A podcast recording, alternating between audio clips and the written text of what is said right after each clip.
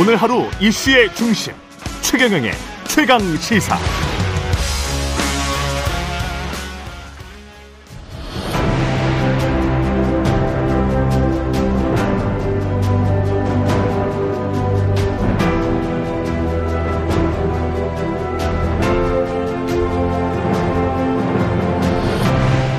네, 연말을 맞아서 최경련의 최강시사에서 올 한 해 있었던 일들을 언론, 경제, 사회 분야로 나눠서 예, 정치는 저희가 늘상 하는 이야기니까요. 예, 2022 대한민국을 돌아보다 첫 번째 시간 오늘 언론편, 경제편 연달아서 나갑니다. 언론편에 변상욱 전 CBS 대기자 나와 계십니다. 안녕하세요. 네, 예. 반갑습니다. 예. 그 크리스마스는 잘 보내셨죠? 뭐 방송 준비하느라고 바빴습니다. 아, 어 크리스마스 때 방송 준비 하고 싶지 않았는데 예. 출연을 부탁받고 아, 최경영 기자의 생일만 아니면 안 나가는 건데 생일 축하 기념으로 뭐 감사합니다 선배님. 예, 이 빼곡히 적어 오셨는데 오늘 이거 하려면 빨리 아니요, 해야 뭐 됩니다. 예, 한 학기 강의 분량이니까 그냥 예. 뭐. 예, 그 한 27분까지 밖에 못해서요. 어, 네. 예. 일단은 그 사면 이야기 현안 잠깐 짚으면 예. 이게 뭐 이명박 전 대통령 사면하겠다. 그 다음에 김경수 전 경남지사는 음. 사면만 하고 복권은 안 시키겠다. 뭐 이런 식으로 이제 가닥을 잡는 것 같습니다. 예. 예. 그 신문 제목들을 쭉 보니까 예. 제일 눈에 띄는 제목 여야 얼추 균형을 맞춘 연말 특사. 얼추 아, 균형을 예. 맞춘. K일보. 네. 예. 기사 제목인데 여야 얼추 균형을 맞췄다고 해서 세 봤습니다. 예. 보면은 뭐 이명박 예. 전 대통령과 김경수 전 지사 예. 두 사람을 놓고 이제 균형을 맞췄다 이렇게 얘기하는 것 같기도 한데 지사와 대통령은 퉁칠 수 있나요? 그리고 그다음에 어 14년 2개월형을 받은 원세훈 전 국정원장 네. 정치공작 혐의죠. 음. 그다음에 국고손실 등 특정 범죄 가중처벌법 처벌을 받은 남재준, 이병기, 이병호 전 국정원장 아. 뭐 이름 쭉 보시면 다 나와 있습니다. 원세훈도 예, 네. 국정원으로부터 뇌물을 받은 최경환 전 부총리, 그다음에 음. 불법 사찰 우병우 전 수석, 블랙리스트, 화이트리스트로 기소된 김기춘 전 비서실장, 조윤선 전 장관, 이 양반들을 이제 사면 다 풀어주네. 예. 예. 여기에다가 이, 그럼 이쪽 균형을 맞춘 인사는 게 김경수 지사에다. 예. 그다음에 전병헌 전 청와대 정무수석. 예. 이거는 이제 기부 후원금 문제. 입법 로비 사건 신계륜 전 민주당 의원, 강훈태 전 광주시장. 아. 이 균형을 맞췄다고 그러는데 글쎄요. 남은 형기나 뭐 이런 것들을 봐도 이명박 전 대통령 같은 경우는 뭐 굉장히 오래 남아 있잖아요. 예. 예. 아무튼 언론마저 이명박, 김경수 뭐 구색 맞추기 균형을 맞춰, 맞췄네라고 초점을 네. 맞추면 안 되고요. 네. 중요한 건 국정농단에 관련된 탄핵의 시대적 의미가 완전히 없어져 훼손됐다라고 하는 거죠. 음. 우리가 뭐 때문에 적폐청산이라는 구호를 국민들이 음. 촛불과 함께 내걸었던가에 대한 예. 의미가 이제는 사라진 겁니다. 예. 그러니까 이게 국민과 국가의 미래를 중점으로 해서 사면 복권이 이루어진 게 아니고 음. 또 국민 국가를 중심에 둔 언론 보도도 아니고 네. 중앙 정파 정치에 그냥 휩쓸려서 네. 대충 균형 맞췄다고 보도하고 끝나는 사실 어떻게 보면 문재인 정부에서 첫 단추를 잘못 깬 거죠. 음. 박근혜 전 대통령에 대한 사면, 사면. 문제가 네. 어떻게 처리하는 것이 옳으냐. 그 다음 정권에서는 그러면 줄줄이 다 나올 텐데. 음. 근데 국정농단 사건의 제일 위에 가 있는 박근혜 전 대통령이 사면 복권 된다면 그렇죠. 그 밑에 사람들도 가만 놔둘 수도 없고 그렇네. 첫 단추는 논리상 예, 조금 빨리 잘못 꿰어진 거 아닌가 하는 생각은 해야죠. 이게 무엇이 공정이고 무엇이 균형인가 이런 생각을 하게 만드는 또 워딩이 예. 정진석 국민의힘 비대위원장으로부터 아, 나왔는데 그분, 예. 방송사의 보수 진보 패널을 공정하게 써달라라고 하면서 어 용산이랄지 뭐 예. 친여 어, 어 그 여당의 음. 아주 비판적인 보수 패널은 보수 참칭 패널이다. 예. 이게 마, 맞습니까? 보수 패널, 우파 패널이라고 출연을 시키는데 그게 다 가짜더라. 예. 어떻게 윤석열 대통령과 윤석열 정부를 비판하는 사람이 보수냐? 근데 보수도 종류가 쭉 있지 않습니까? 그렇겠죠. 친박부터 시작해서 친박보다도 더 오른쪽에 가 있는 극우라고 하는 사람도 있을 수 있고. 그렇죠. 또 나름대로 나름 안에서 안에서 혁신을 부르짖는 합리적 보수라고 부르는 뭐 그런 사람도 있고요. 있을 수 있고. 예. 근데 그 중에서 윤석열 정부를 비판하면 보수가 아니다라는 규정은 너무 자의적인 상당히 좀 모욕적인 예. 보수에 대한 모욕적인 판단이고 보수에 대한 모욕적인 판단이다. 예. 예. 그잘 읽어보면은 개인적인 심사가 여기서 읽혀요. 예. 뭐냐 뭐냐면 고심 끝에 전당원 투표 방식을 내놨는데 방송사 시사 프로는 폄하하는 코멘트로만 가득하다. 지금 자기는 비상대책위원장이에요. 예. 빨리 전당대회를 무사히 마치고 당대표를 뽑아가지고 음. 넘겨주고 자기의 임기는 여기서 끝나야 되고 무사히 자기의 어떤 과제를 수행을 해야 되는데 과제 수행 도중에 갑자기 대통령이 쑥 밀었어. 예. 전 당원이 그냥 투표해갖고 쫙 정하는 음. 게 어때?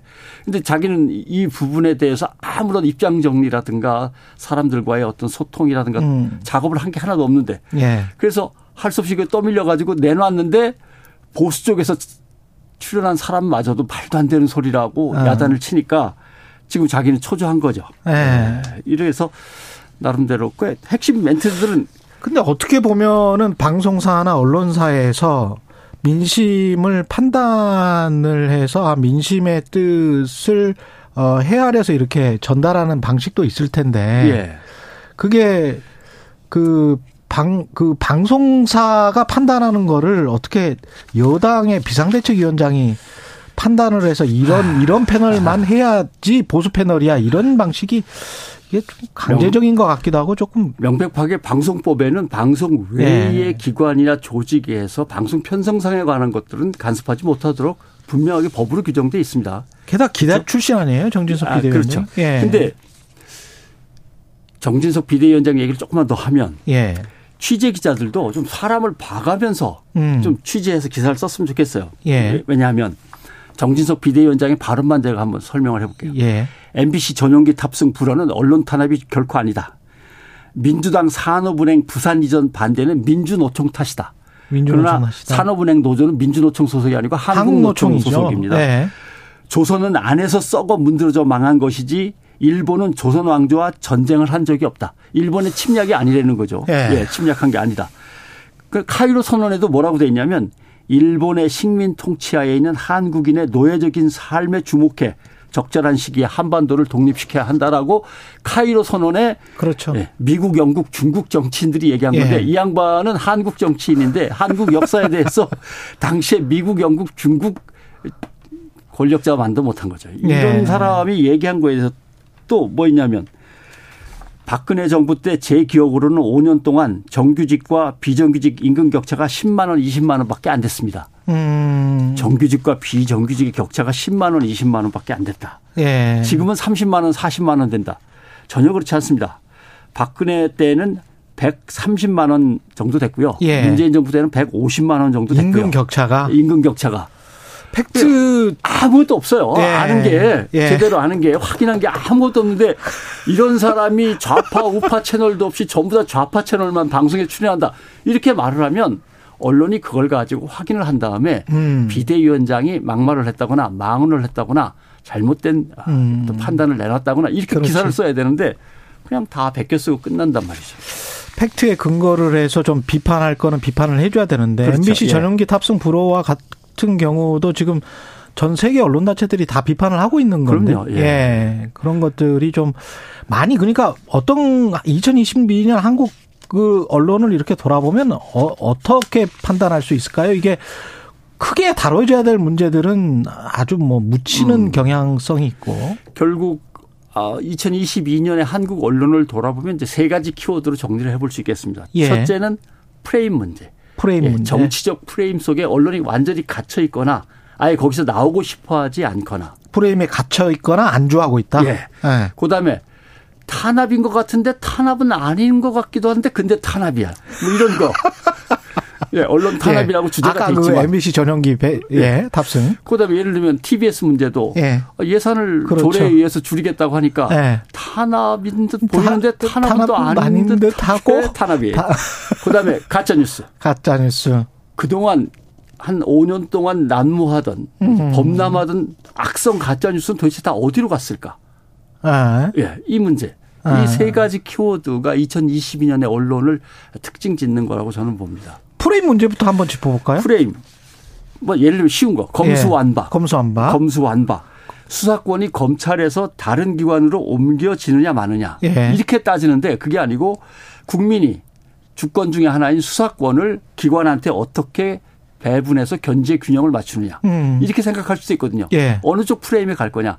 검수 검수하는데 수사권은 검찰이 갖고 있는 걸 기본으로 하고 네. 경찰한테 얼만큼 떼주냐를 문제 삼는데 그게 아니고 그렇죠. 수사권이라고 하는 국가의 권력 음. 행사를 국민이 어떻게 배분할 거냐. 음. 그것도 국회에서 대표들이 모여서 객관적으로 보려면 검찰 검찰 수사권이 아니겠죠. 수사권 꿀이죠. 배분 예. 조정 문제 이렇게 예. 말이 돼야 되는데 국가의 사법 행사입니다. 예. 그 문제인데 그러니까 검찰 중심의 언어 프레임이라는 거죠. 그러네요. 검수 검수. 그러니까 예를 들면 음. 기본 소득이라고 하는 게 맞겠습니까? 소득 배급이라고 하는 게 맞겠습니까? 가만히 있는데 나눠주니까 소득 배급이라고 해도 할 말은 없죠. 그러네요. 그러나 그렇게 따지면 이게 뭐 공산주의 체제도 아니고 무슨 배급이야. 그렇지. 그 wording 자체. 예, 이건 기본 소득이 맞습니다. 아. 그렇죠? 예. 그냥 기본 소득은 한번 그렇게 딱 확정이 돼서 이야기를 하니까 그거는 아무런 의심을 안 하는데 네. 검수 완박도 사실은 충분히 의심해 볼 그럼요. 예. 예. 어떤 프레임입니다. 가짜 뉴스도 정부가 뭐든지 가짜 뉴스라고 합니다. MBC가 모든 다른 십몇 개 언론사와 똑같이 편집을 해서 내놓았는데 네. 그리고 거기에다가 바이든이라고 설명을 달았는데 음. MBC만 찝어가지고 가짜 뉴스. 그렇죠. 가짜 뉴스라고 하는 프레임에 일단 가둬놓는 거죠. 음. 그런데 중요한 것이 권력을 가진 사람들이 가짜 뉴스라고 계속 발언을 하면 언론들이 전부 다 가짜 뉴스라고 받아 쓰니까 문제는 권력자의 말이 곧 진실로 네. 바로 직행하는 거죠. 네. 권력자가 계속 가짜뉴스, 가짜뉴스, 저들이 가짜뉴스 좌파 노조에 휘둘리는 사람들 이렇게 네. 하니까 그 말에 계속 힘이 실리고 그말 외에 다른 소식은 안전해지니까 음. 거기서 뭐라고 하냐면 각인 효과라는 게 생기는 거죠. 그렇죠. 국민들은 예, 네. 복잡한 얘기는 다 모르겠는데 MBC 가짜뉴스, 음. 네. 좌파 노조 이것만 머릿속에 남는 거죠. 그 음. 프레임 속에서 서로들 움직이는 거죠. 특히 검찰발 뉴스에서 검찰 주장만 계속 한 7, 80% 예. 정도 나오고 뭐 어떤 신문들은 거의 100% 나오고 피의자나 혐의자와 관련된 그 반박은 거의 없는 경우. 그렇습니다. 왜냐하면 한국만의 특징인 것 같아요. 그것도 진짜. 대장동 사건만 해도 네. 검찰은 수사를 해서 의심되는 부분을 캐내서 법원에 올리는 거죠. 그걸 기소라고 합니다. 그렇죠. 거기서 진실이냐 아니냐 그 수사 내용이는 판단은 재판부. 법원의 재판의 과정에서 벌어지는 그렇죠. 거거든요. 재판 과정에 대한 보도가 없어요. 맞습니다. 예. 예. 지금 거의 90% 정도 능선을 넘었는데도 대장동의 진실이고 거기에 얽힌 사람들이 재판 과정에서 어떤 증거를 내놓으며 어떻게 진술을 했고 어떻게 진술이 뒤범벅이 돼가지고 막 엉키는지 또는 자기가 얘기했던 걸 뒤집는지 이런 거에 대한 보도가 거의 없는 거죠. 그렇죠. 예. 아까 그 단어도 말씀하셨지만 해외 언론들 보면 검사들의 말을 악유라는 주장한다. 악유. 예, 주장. 주장한다라고 이야기를 하는데 우리 같은 경우는 검 전해졌다. 그렇죠. 뭐 예. 마치 사실이냐. 예. 거의 확인됐냐 뭐 그렇게 뭐 예, 알려졌다. 그렇죠. 뭐 이런 식으로 해버리니까 이게 이미 그 재판을 받기 전에 팩트가 다 확인된 그러니까 것처럼 지금 정치 권력으로부터 엄청난 그 가짜 뉴스 프레임이 막 쏟아지고 있어. 예를 들면 예. 좌파, 불온, 뭐 종북, 파업은 북핵보다도 나빠. 다 우리가 본 거잖아요. 근데 예. 그러니까 진실과 프레임, 가짜 프레임이 충돌하면은 진실이 음. 남고 가짜 프레임이 사라져야 되는데 그렇죠. 어느 순간 보면 진실은 다 사라지고 프레임만 남아 있는 거죠. 음. 진실이 튕겨나가 버려요. 근데 국민들은 튕겨나간 진실을 다시 주워서 가져오지 못하죠. 왜냐하면 그렇죠. 언론이 도와주지 않으니까. 그렇죠. 예. 그, 그 상황이어서 2022년은 결국 권력이 내놓는 온갖 프레임 그 언어들만 가득했지 음. 거기에 대해서 언론이 진실을 밝혀내서 국민들한테 전달하지 못했다. 라고 음. 하는 것이 언론의 가장 큰 특질로 봐야죠. 진실은 뭐. 굉장히 복잡 다단한데 아주 직선형이고 아주 단순하게 프레임만 남겨서 그거를 계속 주입시키고 있는 것 아니냐. 네. 예. 이태원 참사만 해도 음. 정부가 제일 먼저 꺼내든 프레임은 주관단체가 따로 없는 행사여서 별 도리가 없었습니다. 그렇게 계속 주관단체가 없어서 주관단체가 없어 이 프레임 속에서 헤매고 있다가 나중에 예. 이제 문제가 조금 이제 진전이 되니까 유족들 동의도 안 받고 그런 식으로 얘기하시면 안 되죠. 그것도 사실은 대통령이 주관단체가 없어도 책임져야 된다 그 말 때문에 확 바뀌었어요. 그럼요. 예. 예. 확 바뀐 거죠. 예. 그러니까 권위적인 뭔가가 한마디 하지 않으면 음. 스스로는 판단하지 못하는가 뭐 상식도 뭐 이렇게 지금 그래서 정치권이 네. 이태원 참사를 보는 가장 확실한 속내는 어디에 나타나냐면 그 메모장에 들어있어요. 웃기고 있네. 웃기고 있네. 네. 국회에서 국회 이 문제를 가지고 막 논란을 벌이고 있으니까 네. 옆에서 대통령실의 주요 관계자들이 웃기고 있네. 메모를 쓴 거 아닙니까? 네. 본인은 뭐 그냥 사적인 아주 사소한 문제였다고 하는데 뭘 갖고 웃기고 있네가 나오는지 모르지만 음. 자기네의 어떤 실정이 계속 국회에서 지쳐 질타를 받고 있는 상황에서 메모를 웃기고 있네 썼으면 그게 그렇죠. 웃기고 있네죠. 예. 본인들의 심사는 이게 정확할 것 같아요. 어떻게 보면. 아까 말씀하신 또 탄압인 듯 탄압 아닌 탄압 같은 장면은 뭐, 뭐가 있을까요? 아, 예. 뭐 예를 들면 어 TBS라고 하는 서울 이제 시민의 방송 재단인데 예. 예산을 갖다 다 끊어버렸다. 네. 결국 사라지게 만든다. 음. 그 다음에 뭐가 나올지는 모르겠습니다만은 그렇죠. 서울 시정 홍보 방송이 나올지 교육 방송이 나올지는 모르겠습니다만 그것도 그렇고 또 이런 것도 있습니다. 청담동 술집 회동. 예. 예. 문제가 제기됐어요. 예. 국회에서 문제 제기하는 국회의원들은 뭐 한두 명이 아닌데 음. 이 문제 제기만큼은 잘못됐다. 왜냐하면 그만큼 정치적인 여파가 클 수 있으니까. 근데 더 탐사라고 하는 매체에서 보도를 했습니다. 예. 빠진 곳이 있어요. 장소를 갖다 특정 짓지 못했다든가 그렇죠. 당사자를 직접 만나서 인터뷰를 못했다든가 초기 보도. 예. 그러면 거까지 뛰어넘은 다른 모든 언론들이 달라붙어야 되는 게 정상이죠. 음. 야 이거 뭐야 혹시 이거. 의혹이 네. 있으면 의혹이 있는지 없는지 확인해봐야 될 거 아닙니까? 근데 아무도 아무도 달라붙지 않죠. 음. 예, 이런 문제도 있고 그다음에 왜 확인을 안 하느냐? 팩트 의혹이 있다면 당연히 가야 될 텐데 오히려 의혹 보도를 좀 부실하게 초반에 했던 그 매체에 관해서만 비난을 할 뿐. 네. 오히려 본인들이 그 의혹을 확인하려고 하는 아무런 취재 노력이 없었다.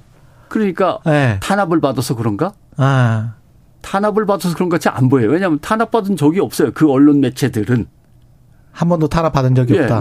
지금 수백 개의 언론사 중에서 탄압받는 곳은 세 개, 네 개밖에 없는 거죠. 그렇죠. 예. 예. 그러니까 언론 탄압인 듯 보이지만 사실은 언론 탄압이 아니고 언론이 이미 자발적으로 음. 암묵하에 집권 세력에 대해서 음. 충분한 비호 세력으로서 움직이고 있으니까 탄압받지 않고 있어요. 그렇죠. 예, 탄압받는 거는 몇몇 비판적인 언론들의 행위나 또는 그 조직이 탄압받고 있는 것이지 사실 그래서 탄압인 듯 탄압이 아닌. 네. 그러나 전체적으로 보면 그 언론의 굴종이니까 이건 또 탄압일 수밖에 없는 거죠. 그게 사실 제일 강하게 나타난 게 바이든 대통령과의 무슨 48초인가요? 그 예. 회담 이후에 이 베이비 뭐 이 땡땡 해가지고 바이든 날리면 이거로 이제 MBC를 굉장히 뭐 고발하고 막 이런 거 아니었습니까? 네. 여권이 제시한 이제 프레임이 그거였던 거 예. 아니에요? 조작 방송이다. 음해하려는 기획 조작이다. 음. 끝까지 책임을 묻겠다. 이것이 요번에 YTN 돌발 영상도 마찬가지입니다. 예. 예. 그러나 국민과의 대화에서 리허설을 펼칠 때 안할 예. 수가 없잖아요. 기술적으로 다 점검을 해야 그렇죠. 되니까. 예. 예. 그래서 사전에 어떤 리허설 비슷한 것 또는 질문을 이렇게 모아가지고 정리한다든가 할 때 제가 한번 챙겨봤어요. 중앙일보 2019년 11월 문재인 대통령이 예. 국정 국민과의 대화할 음. 때 진정 소통하겠다면 청와대 출입기차부터 출입기자부터 자주 만나라. 네. 이번에 윤 대통령은 출입기자 신년 간 기자회견 안 한다는 거 아니에요. 네. 그런 비판이 요새는 안 나와요. 음. 그 다음에 채널 A 국민과의 대화 안에서 새는 바가지. 근데 이 언론들이 탄압을 받았습니까? 가짜 뉴스라고 지적을 받았습니까? 그때 음. 아무 일도 없었어요. 그냥 비판으로 끝났죠. 그렇죠. 네. 근데 지금 와서 그 장면을 놓고 이게 사전에 너무 짜고 연습하는 거 아닐까요? 리허설 과정이 이렇게 제시했다고 해서 기획 조작 끝까지 책임을 묻겠다라고 하면은 사실 탄압이죠. 음. 네. 가짜 뉴스도 아까 말씀을 하셨는데요. 네. 가짜 뉴스와 관련된 최근 동향도 쭉 분석을 한번 해보셨어요? 어, 최근 가짜 뉴스 동향은 뭐 너무 코로나19 확산, 코로나19 백신 부작용, 음. 그다음에 백신 수급의 불안정, 모자란다. 왜 이렇게 많이 들어와서 남아서 폐기 처분하냐 등등등 문재인, 다 없어졌죠. 문재인 정부 때 문재인 정부 때 나왔던 모든 가짜 뉴스는 요새 하나도 등장하지 않습니다. 근데 이런 현상이 지금 있는지 없는지에 관해서는 기사가 안 나오니까 모르겠네. 도대체 가짜 뉴스는 어디 갔느냐라는 기사도 안 나오는 것이고. 예. 예. 그러니까 결국은 뭐라고 해야 될까? 하나 예를 들어볼까요? 어, 조선 비즈가 보도를 했습니다. 예. 예. 문재인 정부 때는 뭐라고 했냐면 올해 크리스마스 일요일이라 아쉽나요?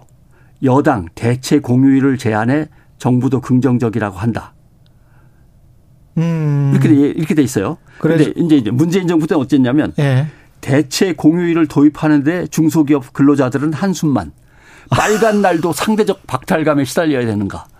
아, 예. 대체 공휴일을 지정한다고 할 때 윤석열 정부 때는 아, 아주 저 긍정적으로 보도를 하고 예. 크리스마스 일요일이라 아쉽죠. 여당 여당이 대체 공휴일을 지정해서 아, 제안해서 정부도 긍정적이랍니다. 국민들에게 혜택을 주는 것처럼 네. 이야기를 하다가 윤석열 정부 때고 네. 문재인 정부 때는 빨간 날을 또 준다고 빨간 날도 상대적 박탈감 중소기업 근로자들 같은 신문입니다.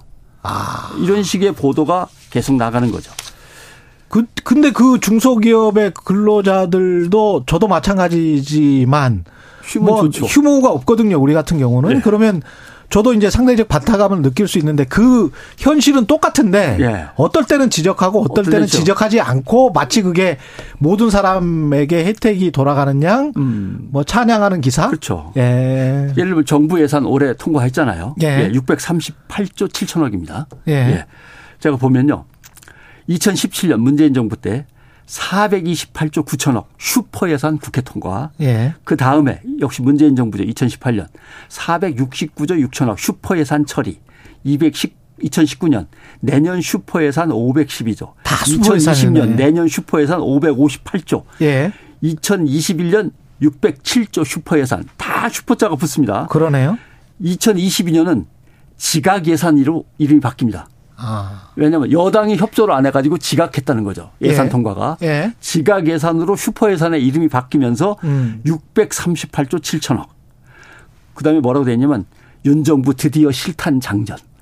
인제서야 정부가 좀 움직일 수 있다. 인제서야 힘을 얻었다. 이런 뜻입니다. 그러니까 국회가 예. 일을 잘못해가지고 윤석열 정부가 어, 제대로 일을 못 했는데. 돈이 안 들어와서 일을 못 하다가 지각 예산 때문에 이제 실탄을 겨우 얻었다. 근데 이, 그 2017년에 428조, 올해는 638조니까 계속해서 증액된 예산으로 차이잖아요. 그렇죠. 예. 슈퍼 예산 올해도 이제 슈퍼 예산이라고 말할 수는 있네요. 또 뭐 400조, 500조가 되면 슈퍼 예산인데 600조도 슈퍼 예산인 건 분명한데 그래서 제가 예. 세봤어요.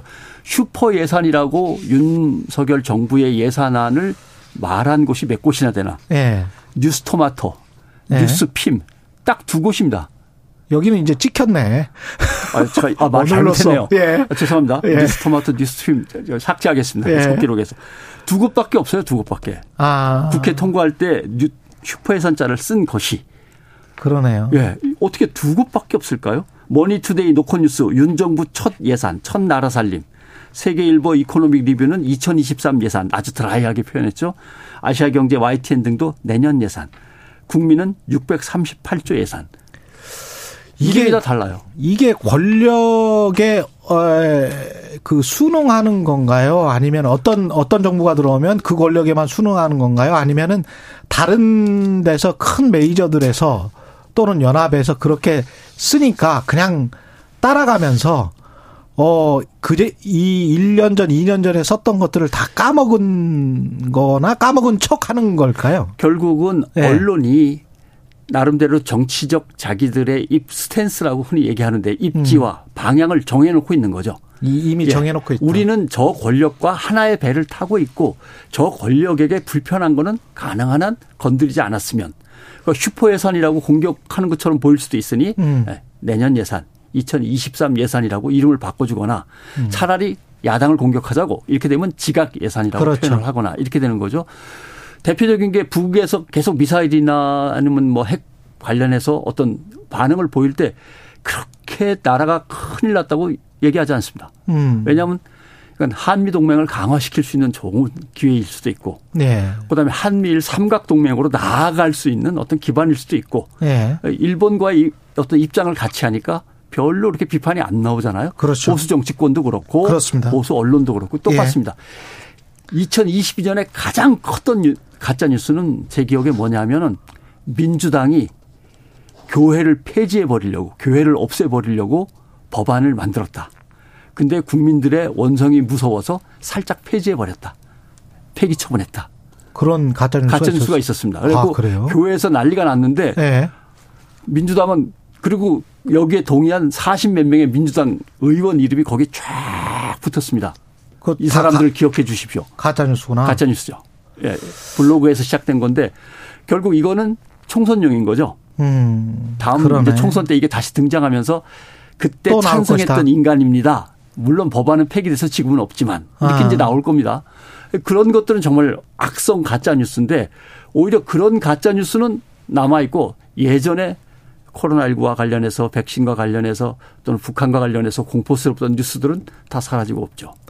1년 2023년 전망을 좀 해주셨으면 좋겠는데 한 1분밖에 안 남았네요. 결국은 탄압 아닌 탄압 이라고 하는 표현을 썼습니다만은 그 탄압은 점점 진해질 것이고 더 음. 굳어질 것인데 예. 과연 제 가장 큰 관심은 언론이 하나가 되어서 이건 언론에 대한 부당한 간섭이고 탄압입니다라고 맞설 수 있을 것이냐 예. 아니면 역시 시장도 너무 포화 상태인데 몇 개는 좀 없어져도 좋지라고 음. 하면서 관망할 것이냐 라고 하는 것이 이제 가장 큰 관심사고. 한 가지만 더 언론인들은 어떻게 해야 됩니까? 특히 후배 기자들한테. 아, 언론은 이제 시민 미디어에 주, 주목을 해야 되고 미디어 시민에게 주목을 해야 됩니다. 아. 과연 우리가 언론의 기능을 다 못할 때 시민들은 어떻게 할 것이냐. 음. 그리고 그 시민 미디어 또는 미디어 시민이 전면으로 등장해서 언론의 중심이 될 때 우리는 그들과의 관계를 어떻게 설정할 것이냐. 알겠습니다. 이제 이런 고민을 해야겠죠. 예. 대한민국을 돌아보다 언론편 변상욱 전 CBS 대기자였습니다.